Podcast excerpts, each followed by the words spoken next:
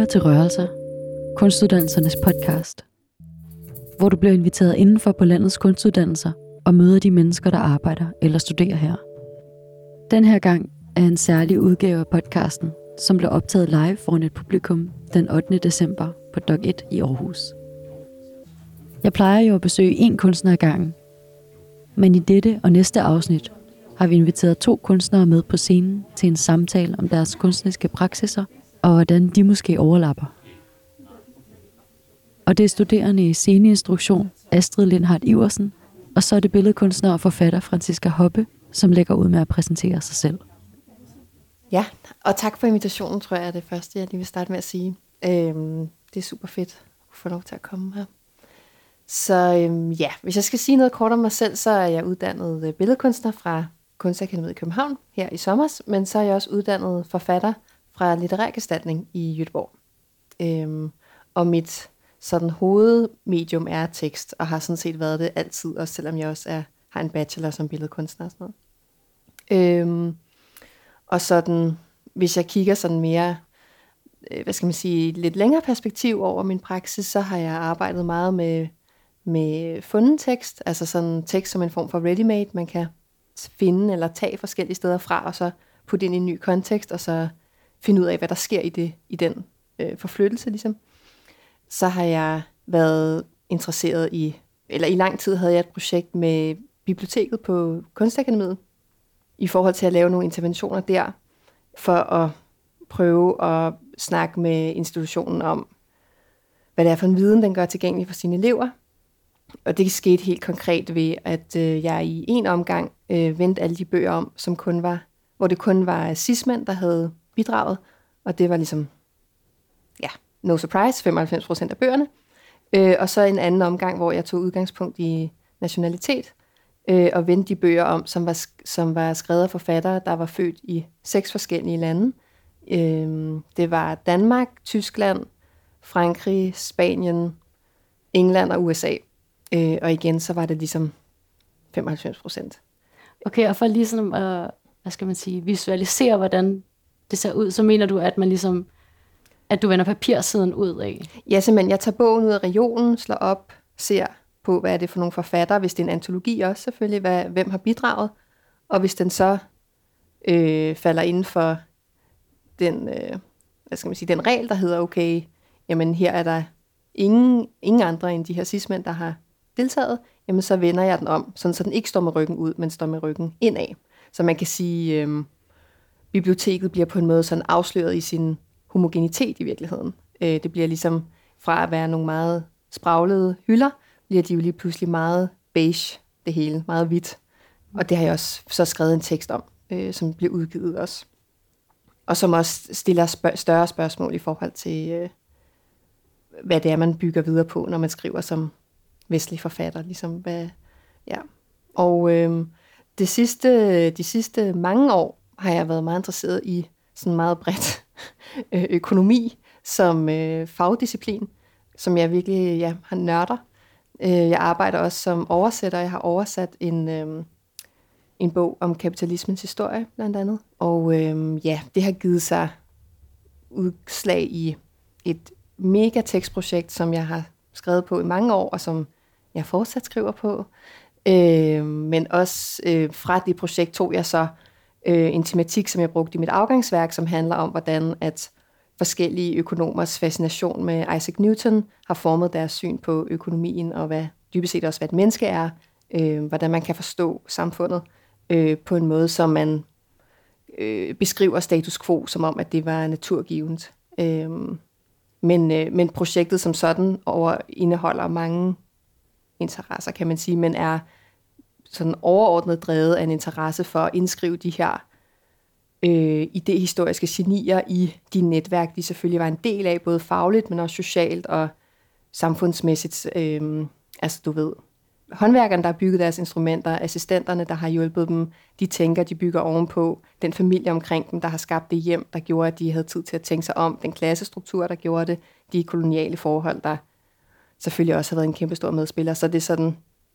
øh, jo et totalt, øh, hvad hedder det sådan noget, når man tror, man er Napoleon. Øh, Altså sådan et storhedsvanvidsprojekt, ikke? Øhm, men det er super sjovt, synes jeg, og spændende at skrive. Jeg lærer sindssygt meget af det. Så det handler meget om, ja, om at indskrive. Om i virkeligheden er det jo at skrive mod den her individualisme, ikke? Eller sådan øh, mod, imod heltene, eller, øh, eller op af heltefortællingen i hvert fald. Op både af de videnskabelige genier og de økonomiske genier, og, på større plan, hvordan at øh, rigdom ikke bliver skabt af Elon Musk, men af en kæmpestor gruppe mennesker, der arbejder for ham, og en hel masse andre mennesker derudover. Ikke? Så på den måde prøve at skrive en lidt anden fortælling frem. Mm. Øhm. Efter du har taget afgang her i sommer, øh, hvad har du, hvordan har du sådan fortsat din kunstneriske praksis, eller hvordan ser det ud ligesom for dig på den anden side? Øhm, jamen, øh, jeg laver nogle oplæsninger, og jeg skriver på mit projekt, og det går meget godt. Altså, jeg er på dagpenge. så, øh, så udover at søge job, så, så har jeg også tid til at skrive. Jeg har gået på akademiet i enorm lang tid, så jeg var på en måde ret selvkørende i forvejen. Øhm, så jeg ved ikke helt, hvor meget det faktisk har ændret sig, udover selvfølgelig den, øh, den sociale ramme, som jeg ikke længere har, og som jeg godt kan mærke er, mm. er sådan, at jeg er lidt en satellit, også fordi jeg ikke har noget atelier eller kontorfællesskab, så jeg er virkelig sådan en, der bare svæver lidt rundt, og så en gang imellem mødes med nogen til en fanisering. Og det, det er lidt specielt, den del af det er lidt, ja, noget jeg lige skal finde ud af.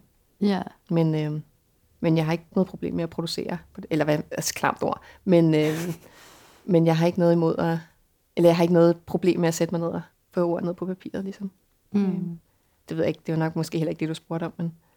Jeg tænker også der, det som institutionen ligesom nogle gange giver, det er mm. jo det der fællesskab. Mm.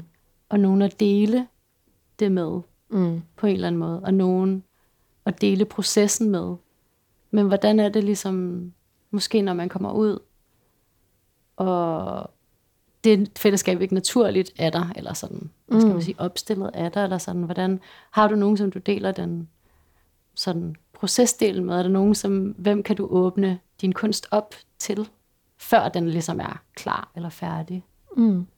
Øh, jamen, altså, jeg har en praksisgruppe, jeg mødes med nogle andre udøvende, øh, det er så billedkunstnere, øhm, og vi mødes en gang om måneden, og så er det sådan set ret bredt, hvad man kan, hvad man kan bruge sin tid på, kan man sige. Vi har været, altså, det er slet ikke så skematisk, men vi, det er ligesom ideen, at vi skal mødes og snakke med hinanden om, hvad vi lige har brug for at snakke om. Om det er at få feedback på noget, man har lavet, eller om det er, at man skal lave en fondsansøgning, man gerne vil have hjælp til, eller det kan være, at kender I nogen, der kan hjælpe med det her, eller det kan være hvad som helst, man sådan set lige har brug for, øh, som netop er sådan et forsøg på at skabe en eller anden form for gruppe omkring sig, ikke? Øh, og som også man kan hjælpe hinanden med. Selvfølgelig får man tusind afslag på alt muligt hele tiden, at, øh, at ligesom kunne spejle sig hinanden i forhold til det, og ikke tænke, at man er totalt fiasko, hvis et eller andet er ligesom gået galt for en eller sådan noget.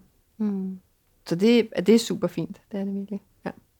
Og nu har du jo både sådan haft erfaring med at gå på forfatterskole og kunstakademiet. Men er der nogle ting derfra, hvor du har ligesom kunnet bruge noget fra det ene år i det andet, eller hvad har du sådan, hvordan har du oplevet forskel mellem de der to øh, steder, eller måske to tilgange? Øhm, jamen altså, jeg har oplevet en, en kæmpe stor forskel. Øhm, altså jeg har skrevet alle årene, tror jeg, som jeg sagde på akademiet, og på bachelordelen havde jeg meget en oplevelse af, at mine undervisere var meget tilbageholdende med at snakke om det, jeg lavede, øh, fordi de ikke følte sig kvalificeret. Øhm, og derfor så havde jeg en klar følelse af, at det faktisk passer jeg overhovedet ikke ind her. Øh, jeg, jeg må søge forfattervejen ligesom. Og så, øh, så gik jeg derover, og så fik jeg følelsen af, gud, jeg passer overhovedet ikke ind her, jeg skal tilbage på det akademi. Øh, fordi at der er, jeg godt kunne mærke, at selvom, altså selvfølgelig på en forfatterskole er der en helt anden åbenhed til at gå til teksten og kigge på, hvad der står skrevet. Øh, men jeg kan huske sådan den første kritik, jeg fik på litterær gestaltning, som var sådan decideret aggressiv, fordi at folk var så sure på mig over, at jeg brugt nogle strategier og nogle teknikker, som jeg føler er forholdsvis basic at gøre i forhold til et billedkunstnerisk rum, altså sådan noget med at gøre beskueren opmærksom på sig selv i rummet og alle sådan nogle ting. Og det var der virkelig nogle medstuderende, der blev sådan, altså sådan virkelig pest over faktisk. øh, på en måde, hvor vi måtte sådan tage, tage det op og snakke om det fælles i plenum, øh, fordi at de ligesom blev så irriteret over, at jeg brød den der illusion, som de elskede så meget ved litteraturen. Øhm, og som jeg må også sige selv nu, skolet, som jeg så er blevet, også selv er jeg virkelig blevet fan af, at prøve at, at, at få på en eller anden måde op på at stå. Så, mm. øhm, så, ja, så var det ret specielt. Øhm, og det var ligesom slet ikke noget, jeg havde forestillet mig. Ligesom at, at printe en tekst i Comic Sans, og så slet ikke tænke, at det har nogen betydning overhovedet, også at ligesom var ret spøjst at komme fra et billedkunstnerisk øh, kontekst, ligesom at, at opleve det. Øhm, ja. Mm. Jeg kunne godt snakke om noget mere, men mm. øhm, ja. Øhm, altså, øhm, så øh, også den måde, kritikkerne foregår på, er meget anderledes. Øhm, og øhm, altså, det er, ikke nu, det er ikke fordi, jeg vil være... Jeg, nu bliver jeg for generel i forhold til, hvad der er sådan helt færre måske, men øhm, min oplevelse på akademiet har meget været, at der er det ligesom, der er kritikkerne skruet sådan sammen, at det er øh, den studerende, der præsenterer sine projekter og fortæller om, hvad de er interesseret i, hvad de laver, og så er der så spørgsmål bagefter.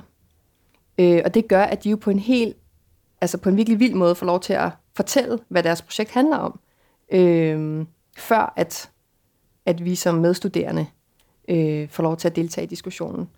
Øh, på litterær gestaltning, der siger man, der må man slet ikke sige noget under sine tekstkritikker, og der har ens medstuderende forberedt et 15 minutter langt foredrag hver om, hvad de har læst, øhm, eller oplæg. Øhm, og det gør jo, at, øh, at man får meget mere, altså det er meget mere øh, rettet, ikke så meget mod, hvad vil du udtrykke, men hvad er det, læseren oplever. Øhm, og der, op, der må jeg sige, at jeg, min oplevelse på akademiet var, at, at den der, altså jeg tror ikke, der er nogen, der vil sige, ja, det er det, det, det, vi alle sammen tænker, men der var alligevel en eller anden form for tradition for, at ideen om geniet og ideen om at være forud for sin tid, at man kan være enormt misforstået, og alligevel bare om 50 år, så bliver det så, at du ved, du er bare ahead of your time.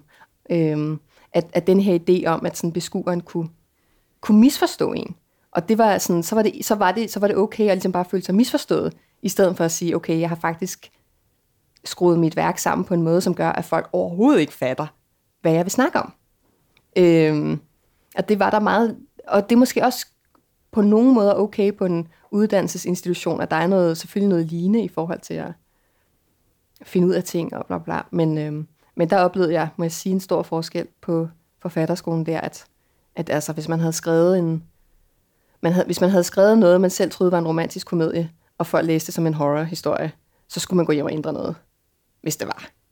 Altså, øhm, og det synes jeg jo på en måde giver meget god mening. Mm. Øh, og nu har jeg fortegnet det helt sindssygt, fordi ja, det har jeg for underholdningens skyld. Men, men, men det er heller ikke helt forkert, det jeg siger, mm. øh, synes jeg. Det tror jeg, vi vender tilbage til, mm. faktisk. Også noget omkring det her. øhm, men jeg tænker, at vi også lige skal have dig på banen. ja. øhm, Astrid, vil du også introducere dig selv? Og hvad du laver? Hvad din pra- kunstneriske praksis går ud på lige nu? Ja, altså ja, jeg går på mit tredje år som studerende på Scenekunstskolen i København, øh, hvor at jeg er ved at uddanne mig til sceneinstruktør, hedder det. Men jeg tror ikke, der er nogen, der bruger det ord andet end institutionen, så jeg siger bare instruktør inden for teater. Og øhm, ja, jeg tror, jeg er meget et sted, hvor jeg nok er ved at finde ud af, hvad det er for en praksis, jeg, eller hvad det er, jeg er optaget af på en måde. Øh, det er jo et vildt privilegeret sted at stå, eller sådan.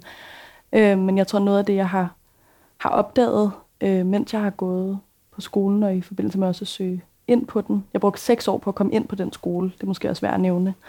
Øh, og vi er to øh, på hver årgang, så det er jo et, et småt og meget sådan øh, elitært sted. øhm, men det, som jeg er optaget af lige nu, tror jeg, er, at jeg har lige lavet øh, mit bachelorprojekt, som er, har været en sådan performanceundersøgelse af både at lave et performance community, øh, men også at være sammen med fem andre kvindelige kunstnere. Øh, vi kalder os persona non grata. Den uønskede person betyder det.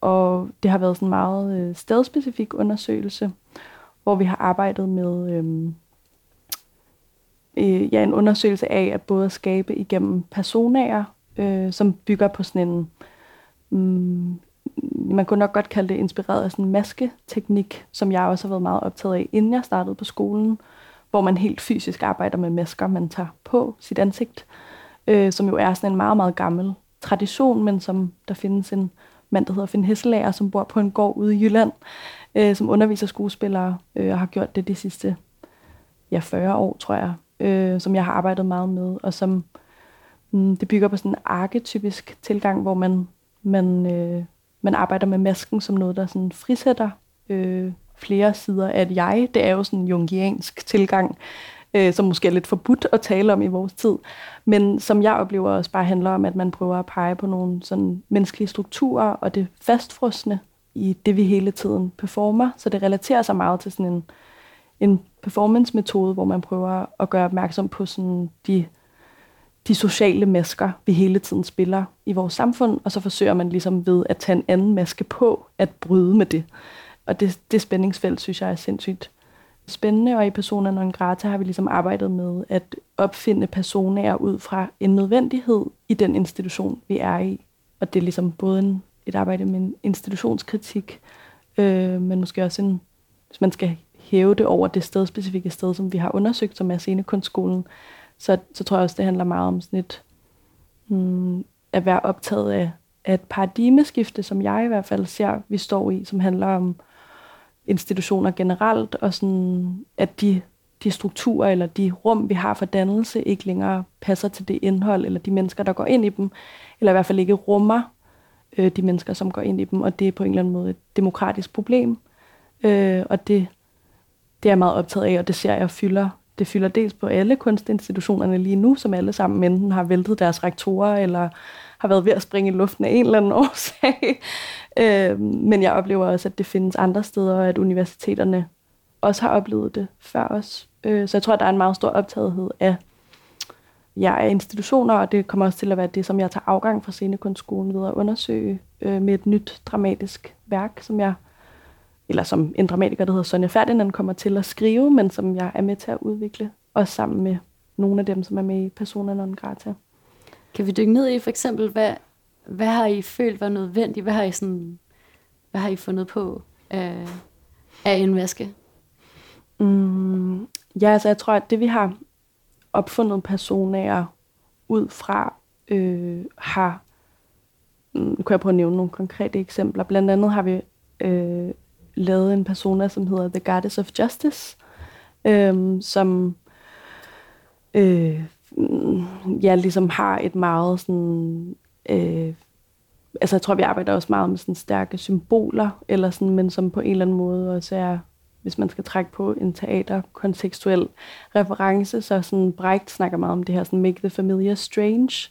Altså vi har ligesom forsøgt at undersøge, hvordan kan man forstyrre de rum, vi er i. Og The Goddess of Justice har været et forsøg på, eller den er udsprunget fra en, en øh, en oplevelse eller et behov af, at der er enormt meget i den institution, vi befinder os i, som er fastfrosset.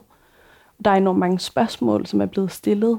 Øh, helt konkret var vi i foråret 56 studerende, der skrev en rapport til vores ledelse på skolen, øh, hvor vi adresserede på 21 sider en række problemer, som også gjorde, at vores rektor sagde op.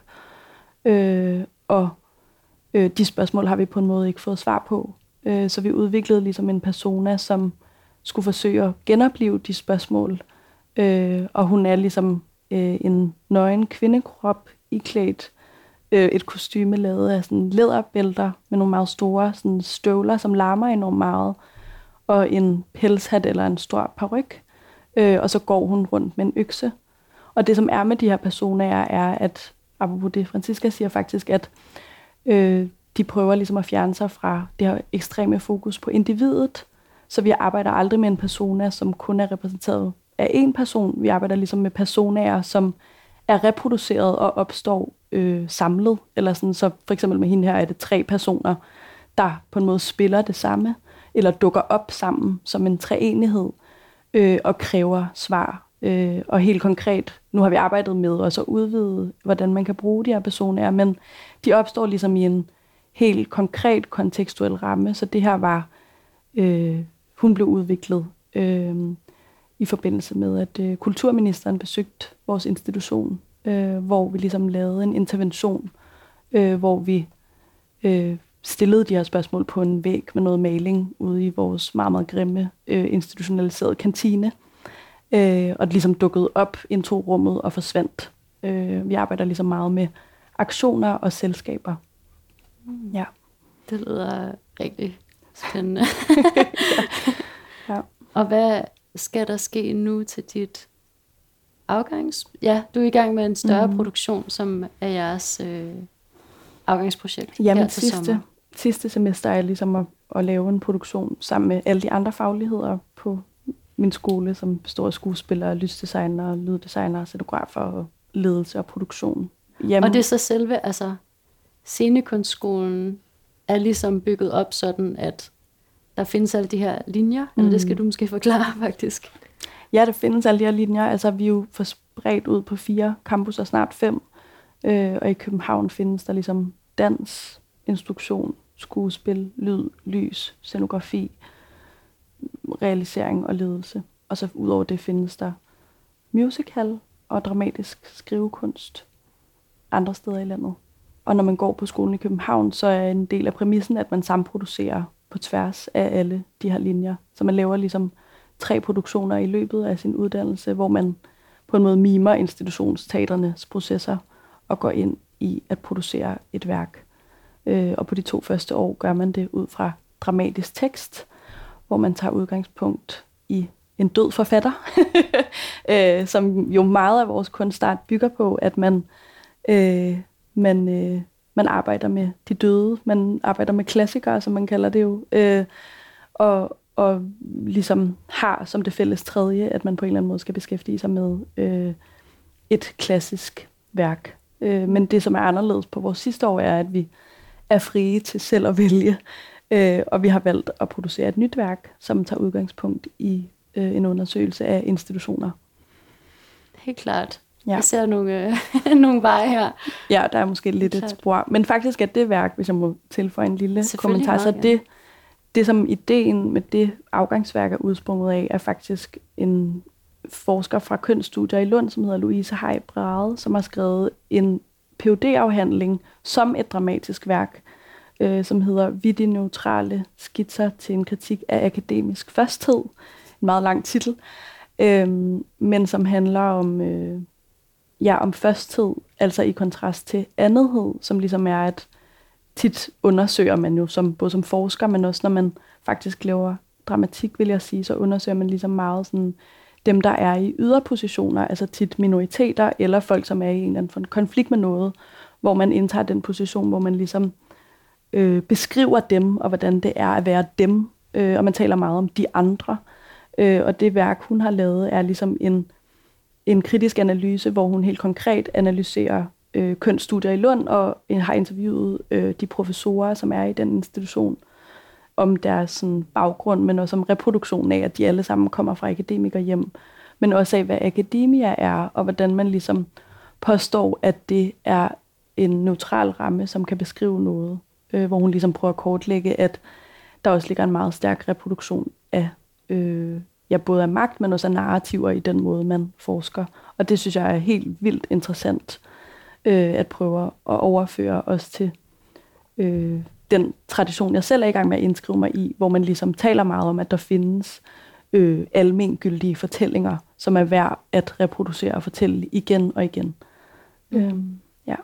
ja, helt klart. Jeg ser jo også lidt noget af dit projekt, Francisca, i det med, at ja, selvfølgelig som videnskaben jo tit har opstillet øh, lidt sådan en, en slags strømmand, en, en neutral position, hvorfra man kan fortælle om verden på en eller anden måde. Og man kan sige, at din kritik, som jeg læser, der har jo gået, også gået ud på at, at belyse konteksten for det, og så også at fiktionalisere omkring det på en eller anden måde. Er det sådan? Mm. Jo. Ja. Og hvordan griber I det? Altså er det også sådan, hvordan, ja, det ved, det ved jeg ikke, om I ved endnu, men sådan, hvordan, hvad vil jeg til, jeres tilgang være? Det er et virkelig godt spørgsmål. Det tror jeg også, at vi er ved at finde ud af, men jeg tror, lige for tiden arbejder jeg meget ud fra sådan en idé om fiktion som oprør. Altså at man kan skabe nye narrativer som et forsøg på at forstyrre den øh, virkelighed, vi lever i, og ligesom bruge fiktionen til at forestille sig noget nyt. Og det er jo ikke noget nyt, det er jo det, man har brugt fiktion til, tænker jeg. Men hvis man virkelig går ind på den præmis af, at det på en måde altså, at det, vi skal bruge til at gentænke et samfund, eller sådan på den store klinge, så er ligesom at, at prøve at undersøge, sådan, hvad gør det ved, hvad gør det ved os som mennesker, at man forestiller sig noget nyt. Øh, så jeg tror, at vi, altså den praksis, vi prøver at bygge lige nu, øh, den knytter sig til mange ting. Den knytter sig både til at prøve at arbejde anderledes metodisk, fordi jeg tror ikke på, at man kan skabe noget, som ser anderledes ud, hvis man ikke også ændrer metoden. Så vi er meget inspireret af øh, en filmskaber, som hedder Annika Bav, som tog afgang fra filmskolen for et par år siden, som arbejder, hun har lavet en film, som hedder Team Hurricane, hvor hun arbejder øh, med sådan et blogmanus, hvor hun... Øh, hvad, hvad vil det sige? Ja, et blogmanus er ligesom, at i klassisk forstand er et manuskript jo tekst, øh, men hun arbejder ligesom med, at alle, det er så filmiske parametre, vi arbejder med sceniske parametre, er en del af manuskriptet. Så det vil sige rum, lys, lyd, øh, krop, kostyme, øh, indgår på lige fod i et manuskript. Så vi har ligesom udviklet en metode, som hedder romanus, hvor, eller det vi videre forsøger at udvikle, kan man sige. Vi må se, om det kan blive interessant i sidste ende. Øh, men hvor man ligesom sidestiller de kunstneriske parametre fra start af, øh, og i et dokument ligesom putter alt ind, så man på en måde har en meget grovere og klarere skitse af, hvad det er for et værk, man vil skabe.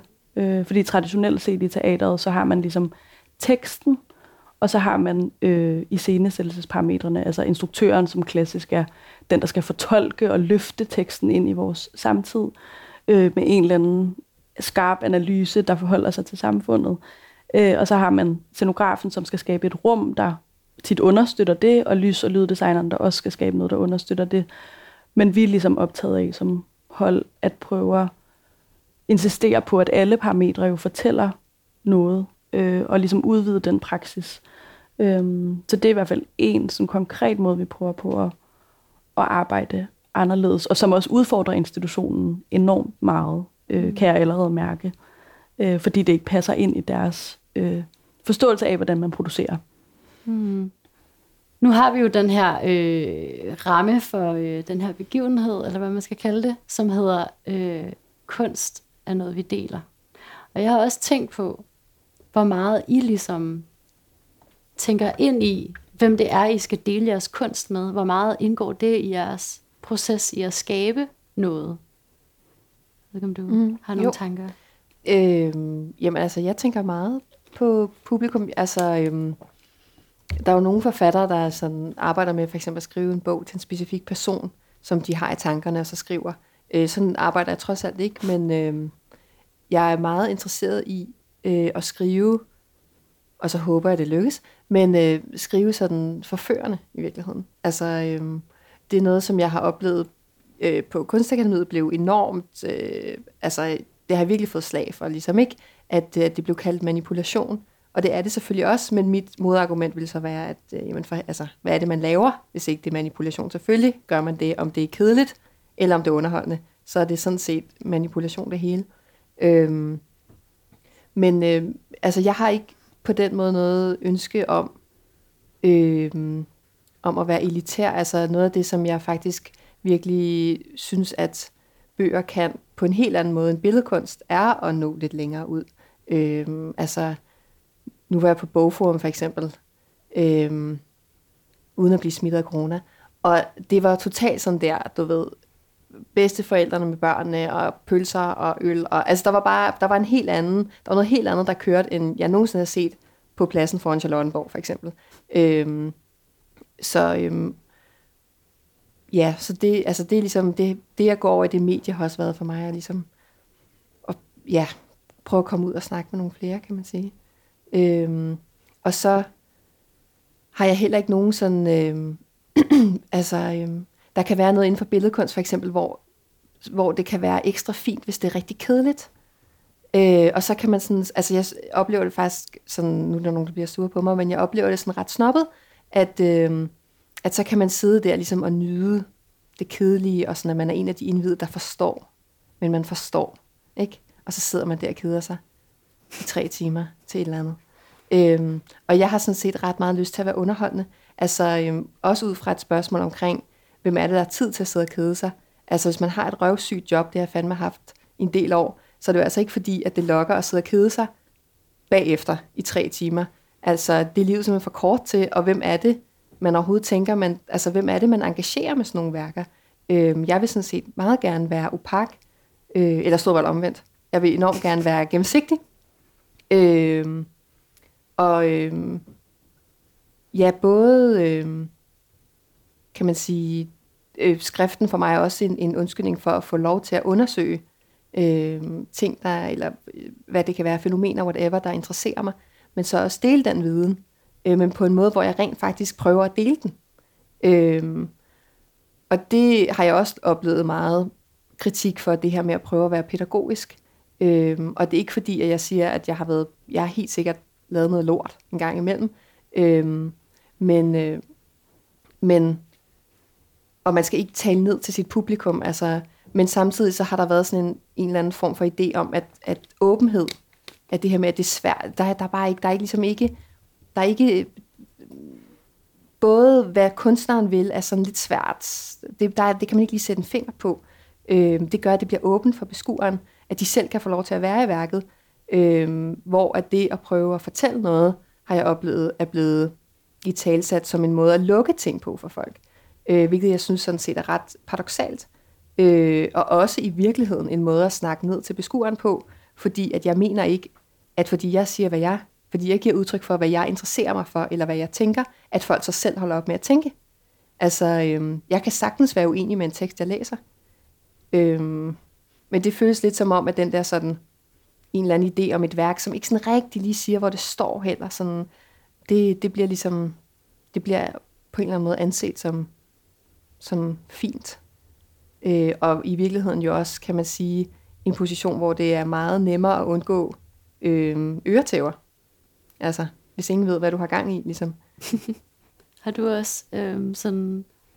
Har I snakket om, hvem I, hvem I gør det tilgængeligt for, eller hvem I henvender jer til på en eller anden måde? Ja, jeg synes, jeg tænker meget over det, også fordi jeg tror, at det er ikke nogen hemmelighed, at teateret er en sådan... altså, det er ikke en kunstart, som der er så mange mennesker, der beskæftiger sig med. Øh, det er jo kernepublikummet er jo sådan en uddøende race, hvis man kan sige det sådan. Øh, øhm, så jeg tænker det meget over det. Jeg tænker også meget over, hvorfor det er, jeg har valgt at ville beskæftige mig med det. Eller sådan, øh, og jeg tror, at det handler helt vildt meget om sådan det her live-element af, eller sådan, jeg tror, jeg anskuer det meget som en idé om en samtale, øh, og selvfølgelig er det en samtale, hvor man har en meget lyttende position som publikum, men det er der bare ikke så mange steder i vores samfund tilbage, hvor man på en måde øh, har det. Eller sådan. Mm. Og, og hvis man tager det alvorligt, så tror jeg, apropos det at underholde, at så synes jeg også, man har en forpligtelse til, at, at det, man interesserer folk ind til en samtale om, på en eller anden måde har øh, noget at komme med, og ikke er, at man keder dem, eller særligt ikke, at de skal føle sig dumme. Og det, mm, jeg synes, at det, det er jo øh, det er svært, apropos det der med, at man måske også beskæftiger sig med noget, som mange mennesker har referencer til, eller som man også antager, at mange mennesker har referencer til. Nu har jeg selv for eksempel arbejdet med to klassiske tekster, mens jeg har gået på skolen. Jeg har i scene sat Antigone og Madame Bovary, som er sådan en af de første romaner, som har en kvindelig hovedkarakter, men er skrevet af en mandlig forfatter. Men der har jeg da sådan virkelig oplevet os på skolen, apropos, eller sådan i den institution, at man jo også, man antager på en måde, at dem, der skal se det, kender det. Som også er sjovt, fordi det gør jo, at det er en meget særlig form for samtale, man så skal have om, hvorfor man iscenesætter det. Eller sådan, så skal man på en eller anden måde bruge det værk til at tale om vores samtid. Og det, det synes jeg også er en spændende præmis. Det tror jeg helt sikkert godt, man kan. Men jeg tror også, at man er nødt til eller jeg synes, at det er mere interessant at sige, okay, hvis vi skal tage de værker alvorligt og reproducere dem, eller genskabe dem i et nyt format, så skal vi gøre det, fordi de har noget at byde på, som nogle andre i vores samtid ikke kan tilbyde, eller, sådan, eller som kan hjælpe os med at forstå vores fortid på en eller anden måde. Så jeg tror, at når jeg leder efter tekster og iscenesætte, og så kan man spørge sig selv, skal man overhovedet iscenesætte de her døde ting, men det synes jeg på en eller anden måde faktisk giver ret god mening nogle gange. Men så synes jeg virkelig, man skal, skal lave en analyse af, sådan, hvad, hvad er det, det kan, altså hvad kan det tilføre i forhold til at sådan på en eller anden måde forbinde øh, en fortid med en samtid med en fremtid. Eller sådan, jeg tror, jeg tænker meget over i, i det, øh, som jeg på en eller anden måde også oplever og fylder ret meget i din praksis, Francisca, i forhold til det her med økonomien, eller sådan der med det er nogen, for mig er det måske meget sådan der med, det er jo nogle historier, vi, eller det apropos arketypen, det er nogle symboler, vi kender på en eller anden måde. Øh, martyren, Jeanne d'Arc, eller Antigone som en eller anden. Og så, ja, så igen antager jeg også, at folk ved, hvem det er. Det er det jo virkelig ikke alle, der gør. Men, sådan, men det er alligevel nogle symboler, som eksisterer øh, på tværs også af discipliner i vores samfund, i det litterære, og i det kunstneriske og i det politiske. Og hvis man skal tro på, altså det synes jeg også handler om at tro på, at kunsten på en måde kan, kan være et sted, hvor vi kan blive ved med at udvikle det fælles sprog med hinanden, og vi kan have nogle symboler, som gør os i stand til at tale med hinanden, øh, så synes jeg, man skal prøve at skabe det, det sted fra. Øhm, nu er jeg også så heldig, at jeg er blevet, jeg er blevet ansat i dramaturgiatet på Odense Teater, som er det, det, det sted, man lægger et repertoire, hvor man ligesom vælger, hvad der skal spille øh, i en sæson på halvandet år. Øh, og, og der er jeg jo blevet ekstremt konfronteret med det her, som er, at man skal sælge 90.000 billetter. Øh, og hvis ikke man gør det, så får man ikke øh, nogen støtte. Og i det møde bliver man jo også bare mega bevidst om, at man skal lave noget, som er tilgængeligt. Øh, og at selv det, det, som jeg prøver at insistere på er tilgængeligt, det på ingen måde er tilgængeligt nok. Eller sådan. Øh, så jeg tror, jeg, jeg synes, det er virkelig interessant, det der med også at finde ud af, hvordan man kan producere noget, som, ja, som tilbyder øh, ens omverden noget, der også er interessant for dem, så det ikke bliver sådan en navlepillende kunstnerposition, hvor man bare laver kunst til sig selv og sine venner.